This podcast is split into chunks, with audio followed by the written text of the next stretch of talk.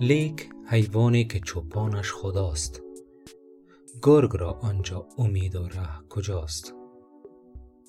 کسی که خداوند حافظ و هدایتگری او است در امن و امان است که به تعبیر مولانا هیچ گرگی نمی تواند به او آسیب برساند. این حقیقت بدان معنا است که هیچ مکر و حیله از سوی بدخواهان او را بر راه ناسباب نخواهد کشاند. در واقع خداوند با مکر خود مکر آنان را بی اثر و خونسا می کند و از شخص محافظت می نماید هیچ مکر بالاتر از مکر خداوند نیست و صالحان و پارسایان در زیر سایه مکر خداوندی از مکر دیو سیرتان در امان می مانند.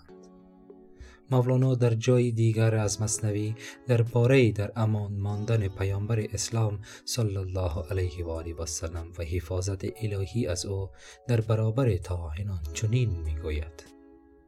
من تو را اندر دو عالم حافظم. من تو را اندر دو عالم حافظم تا اینان را از حدیثت رافظم. و السلام.